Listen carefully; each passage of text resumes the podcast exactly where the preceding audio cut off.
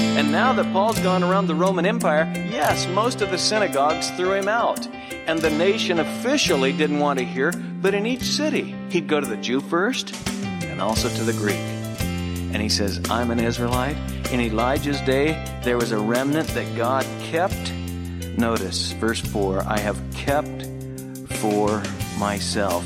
In the same way, then, verse 5, there has also come to be at the present time a remnant according to God's gracious choice. God is calling Jew and Gentile out today. God is in charge and He is calling out a people for His name, and He is doing so by His gracious choice, and we are to proclaim that gospel. Welcome to Downtown Bible Class with Pastor Scott Gilchrist. Today we continue on our study of the book of Romans. Pastor Scott brings part two of a message titled God's Remnant. We invite you to follow along with us now as we get started. Now, watch what he's doing here. First, he says, Has God rejected his people? No way. I'm an Israelite. I'm an illustration of this. And then he says, what about, what does the scripture say? And he cites scripture and he goes back to the time of Elijah. Notice, uh, and I just say this kind of parenthetically. Look at, look at how he says that. Did you see that verse two? Don't you know what the scripture says in the passage about Elijah? But did you see there, in the passage is in italics? That's really not in the Greek text. They fill it in in English to make it read smoother, but he basically says, don't you know what the scripture says in Elijah? And this was written, you remember, before chapters and verses.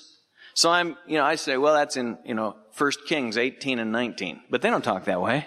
He just says what it says in Elijah.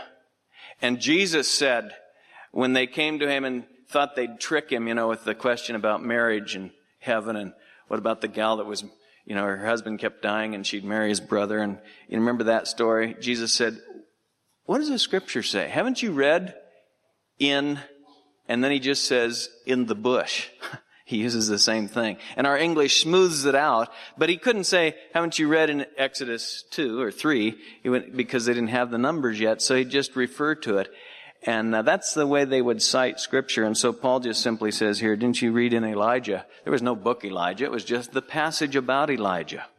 And I point that out because it's kind of interesting. If you were to look in a, I'm quoting out of Mark 12 when I uh, tell you about what Jesus said in doing that. That's the very passage where when they brought him that trick question and thought they'd, you know, challenge him, he said, you know where your mistake is? You don't understand the scripture or the power of God. That's your problem. You don't understand the scripture. And then he said, have you never read about the bush? And then he instructed them from scripture. And you know, as I was thinking on that, and I, this is an aside, it's a fairly lengthy one. but, uh, you know, so often Christians tell me, and so often I hear my own voice even in my head saying, I wish it was easier. I wish he'd make this simpler. Don't you say that. Listen, they didn't even have references. They didn't even have the numbers. And Jesus said, I'll tell you your problem. You don't understand the scripture. Haven't you read? And he exhorted them to read the scripture and to submit to it. And you and I need to do the same thing. Don't be saying, Oh, I wish it was easier. I, I wish he'd make it simpler. He gave us exactly what we need. And he told us, don't you read it? And most of us would have to say, not like we should. Not like we should. And I'll tell you, if you're struggling, pick up your Bible and read it. Well, where should I read? I don't understand. I gotta get a system. I've got to need a Bible study booklet. You just pick it up and read it. And read it continuously and read it prayerfully and read it systematically in the sense of just pick up where you left off and keep reading. To where you can get to where when he says, haven't you read, don't you know about Elijah? You think, oh yeah, it comes to mind. Because you've been reading it. God uses his word in our lives that way. And Paul here says, don't you know what the scripture says in Elijah? And I'd have to say, you know, uh, most of us probably don't know. And Paul says, don't you know what the scripture says? And then he cites Old Testament truth to help us see this. And I think I mentioned there's what, 30 quotes of the Old Testament in these three chapters? It's just littered with Old Testament quotes. But I'll tell you where it is. It's 1 Kings. Turn there with me. 1 Kings 18 because we want to see what he's after here. 1 Kings 18 Elijah. He quotes Elijah, interestingly enough. And Elijah, you know, was called to minister in a very dark day. Israel was being ruled by an immoral, dishonest man. And he had a pretty prominent wife, Ahab and Jezebel. And it was dark time for Israel. And Jezebel, in fact, hated the prophets of God, and we could translate today the scriptural truth, because in Elijah's day, the prophets spoke for God. Today, there are forces in our country that hate God's word. Jezebel, uh, who often it looked like kind of ran the country, and Ahab just did what she said. Why, Jezebel was slaughtering the prophets of God. So much so that Obadiah, who was sort of influential in Ahab's administration, why he was able to hide uh, a couple of groups of prophets in caves, but they had that's that's the place the word of God had to be by now, hidden in caves. That's the darkness of this era. And Elijah comes on the scene. You remember in 1 Kings 18, and he speaks for God, and uh, he speaks fearlessly. And I usually think of him when I think of like John the Baptist. I think of a powerhouse of a man. And that's certainly what you see in chapter 18 of, uh, of Kings. But you remember he said it's not going to rain till I says, say it'll rain. And the New Testament picks up on that. But I want to pick it up over at verse 17. When Ahab finally tracked Elijah down, or I should say Elijah came to Ahab.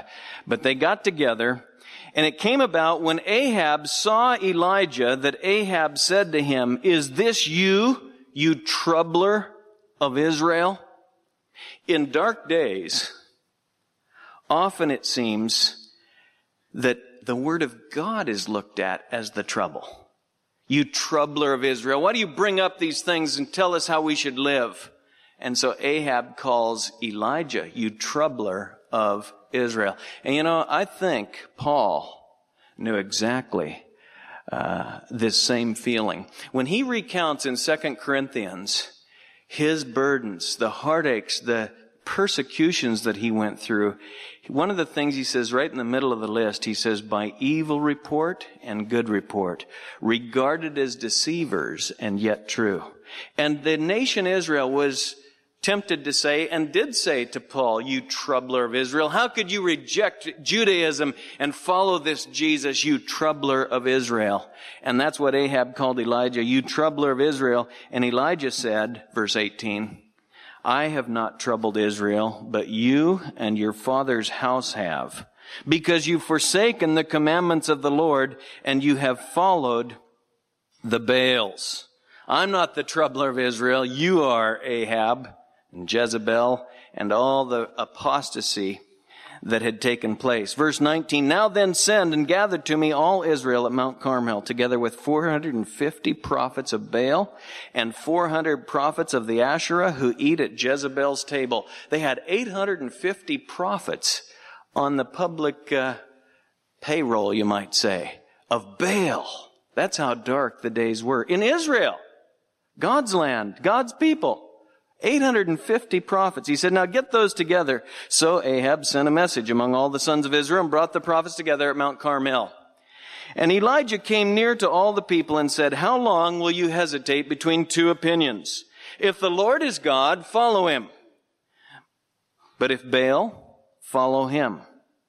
But the people didn't answer him a word. That's how dark things had become. Elijah calls their bluff and he says, listen, if the Lord is God, follow him. But if he's Baal, follow him. But they were silent. Then Elijah said to the people, I alone am left, a prophet of the Lord. But Baal's prophets are 450 men. And you remember he proposed a showdown. And he said, we'll call forth, you can take an ox, we'll get two ox, you can pick the ox, you prophets of Baal. After all, it's 850 to one. And he says, you pick your ox and you make a, an offering to Baal and you call for Baal to burn it up with fire. And I'll offer one to the Lord God of Israel. And whoever answers by fire, verse 24, the God who answers by fire, he is God. And all the people answered and said, that's a good idea. Seemed like a fair thing, good idea. So you remember the showdown. They danced around at Baal all day long. They gashed themselves according to their custom. They did all the pagan things that go with false religion. They called on their God and nothing happened. Nothing happened.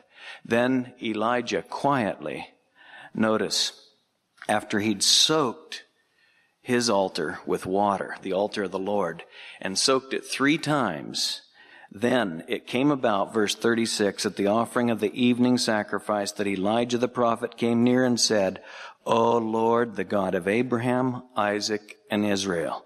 No ranting and raving, no slicing, no nothing. He just simply said, O Lord God of Abraham, Isaac, and Israel, today let it be known that thou art God in Israel, and that I am thy servant, and that I have done all these things at thy word. Answer me, O Lord, answer me, that this people may know that thou, O Lord, art God, and that thou hast turned their heart back. Then fire of the Lord fell and consumed the burnt offering and the wood and the stones and the dust and licked up the water that was in the trench. Ah, what an answer. What a dramatic victory. And when all the people saw it, they fell on their faces and they said, the Lord, He is God. The Lord, He is God. And it seemed like such a great victory, and it was. But you know, it was short lived. When in a culture, when a country has turned away, when unbelief has taken root, even in this kind of display of God's dramatic power and supernatural ability, though they seem to say, the Lord is God, yes, we believe, it was very short lived. And turn to chapter 19, which is where Paul cites. Look at chapter 19, verse 1. Ahab told Jezebel all that Elijah had done. And uh, I didn't take the time to read. He slaughtered, he had him slaughter all the prophets of Baal, and they were willing to. And there was a cleansing of Israel, so it seemed.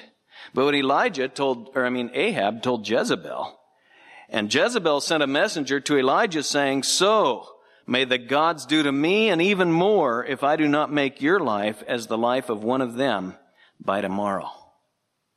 Oh, that's how dark the day was that Elijah lived in. And he, Elijah, look at verse 3, was afraid and arose and ran for his life. You know what? The Bible says that Elijah was a man made just like me and you, cut out of the same piece of cloth. Isn't it striking to think of strong, bold Elijah calling the 850 prophets their bluff, standing up to Ahab, and then Jezebel says, I'm going to kill you. And he runs in fear. And he ran. And he sat down. Verse 4 by a juniper tree. And he requested for himself that he might die. You ever hear that before? We kind of forget that part of it. He got so depressed. You know what Paul said in 2 Corinthians? Paul himself said, I don't want you to be unaware, brethren, of our affliction which came to us in Asia, that we were burdened excessively beyond our strength, so that we despaired even of life. Paul had hit some real low days himself. And he knew that following Christ was not one easy, you know, bed of roses. And Elijah, even after this great victory, despaired even of life, and he said, just, just take me. Just let me die. And he says, look at verse 10 of chapter 19. I've been zealous for the Lord God of hosts, for the sons of Israel have forsaken thy covenant, torn down thine altars, killed thy prophets with the sword, and I alone am left, and they seek my life to take it away. He was low.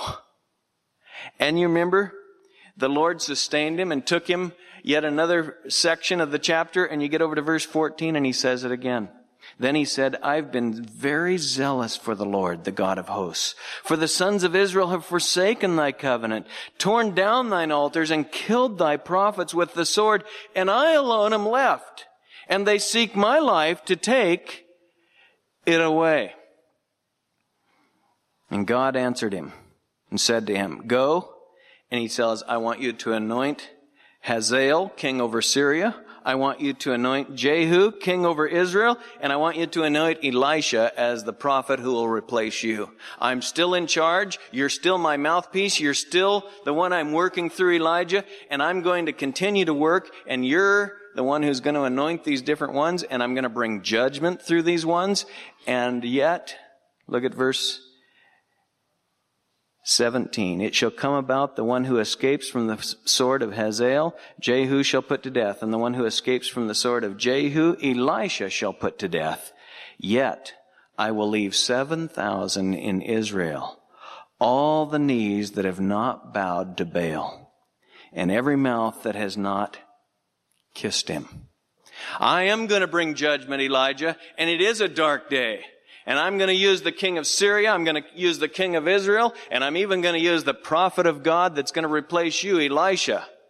But I'm going to keep, I'm going to protect for myself 7,000 that you're not aware of, Elijah. 7,000 who have not bowed the knee to Baal. Now look back at Romans 11 and watch how Paul applies this. I alone am left that's the way Elijah felt. There was apostasy everywhere he looked. Do you ever feel that way? You're the only Christian left. It's so lonely at your particular place of employment or in your family. No one wants to hear about it. It's like a, you're a fanatic or something. Or in your school, you seem to be the only one who really means business for the Lord. You see, Elijah felt that way. And he says, I alone am left. But what is the divine response to him? Verse 4. I've kept for myself 7,000 men who've not bowed the knee to Baal. Yes, things were dark in Elijah's day, but God still had his gracious remnant. And it was a remnant according to his gracious choice. He still preserved 7,000 who hadn't bowed the knee to Baal. I know today, for instance, there are many in Christianity, if you think of it in the large and broad sense, in apostasy. There are many churches that don't teach the Word of God, that don't even hold to the Word of God. And sometimes as the culture is moving further and further away from adherence to God's Word and God's truth, it can seem as if we're the only ones left. And maybe you've felt very lonely, and I'll tell you, to follow Christ is not to walk with the majority. To follow Christ is not to run with the crowd. Young person, to follow Christ, I'm not asking you to do what everybody's doing. I'm asking you to do what no one else may be doing, it seems. It's to go against the tide. It's to walk upstream, not downstream, just float on down. It's to press on. It's to take the narrow path, not the broad road that leads to destruction. And in every day, it's that way. And it may seem dark today, but God still has His people. And I'll tell you what, in fact, I was just talking with someone this week about it. As the days get darker, the opportunity is all the brighter in the sense that as we walk with God, our light shines brighter in the darkness. And so in a day like Elijah's, we rightfully think of him as a great victor, even though in the real heat of the battle, he felt often alone, even to the point where he said, Lord, they've all bowed the knee to Baal. They're all seeking to kill all, they've, they've killed most of the prophets and now they're seeking to kill me. And he forgot about Obadiah, how he'd hid 50 in this cave and 50 in that cave. He forgot about the hundred he even knew about. And God said, I've got 7,000 who have not bowed the knee to Baal. And I'll tell you, as we approach the end of the age, we can be sure Jesus said it's going to be dark days. But he said, we're to go out and proclaim the gospel. And Paul, you know, is still got Romans 10 on his mind as he's thinking about, is God finished with Israel? No way. Yes, God is reaching out to a disobedient and obstinate people. And yes, it seems as if they're never going to hear, but he says, I'm an Israelite. And in Elijah's day, there were 7,000. And when Paul spoke this, how many thousand Jewish Christians were there? Well, we know there were thousands. 3,000 alone on Pentecost. 5,000 by the time you get to chapter 4 of Acts. And now that Paul's gone around the Roman Empire, yes, most of the synagogues threw him out. And the nation officially didn't want to hear, but in each city, he'd go to the Jew first and also to the Greek. And he says, I'm an Israelite. In Elijah's day, there was a remnant that God kept. Notice verse 4 I have kept for myself. In the same way, then, verse 5, there has also come to be at the present time a remnant according to God's gracious choice. Yes, they might be disobedient and obstinate as a nation. But God is calling Jew and Gentile out today. And yes, we might live in a dark day when the culture itself and the government and all the governments of the world, it seems it's harder and harder to see the gospel go out in one sense, but on the other in the other side of things, God is in charge and He is calling out a people for His name. And He is doing so by His gracious choice. And we are to proclaim that gospel. And then Paul, and we'll close with this. Look at verse six even by mentioning God's gracious choice, just thinking about it, God's sovereign purposes for Israel, His faithfulness to His promises, Israel's stubborn unbelief, but God's gracious choice overruling, He has to say it. He says, listen, if it's by grace, it is no longer on the basis of works. Otherwise, grace is no longer grace. That's a fitting place for us to stop this morning and say this. God is a God of grace. He saves by grace. And if it's by grace, it's no longer on the basis of works. Now that's not a no longer uh, that's temporal. It, it, he's not saying it used to be by works, now it's by grace. It's a logical no longer. He says it can't be by grace and works. If it's by grace, it's got to be by grace. If you're going to be saved today, if I'm going to heaven, it's because of God's grace, not any merit. You cannot mix grace and works. If it's by works, grace is no longer grace, he says. You know, I'd encourage you, Christians, memorize verse 6. Have it ready. Because one of the keys to explaining the gospel, and we're all called to do that, is to explain to people you cannot mix oil and water. You can't mix merit and unmerited favor. God saves by grace, for by grace you've been saved through faith, and that not of yourselves. It's a gift of God, not as a result of works. God is graciously saving Jews in Paul's day, Jews today. He's graciously saving Jew and Gentile alike. Today the gospel goes out for whoever will call on the name of the Lord. And God's purposes will not be thwarted. He is still the God of history. We're going to see it move on from here and unfold. But in the meantime, we're to proclaim this good news of God's grace. Whoever will call on the name of the Lord will be saved.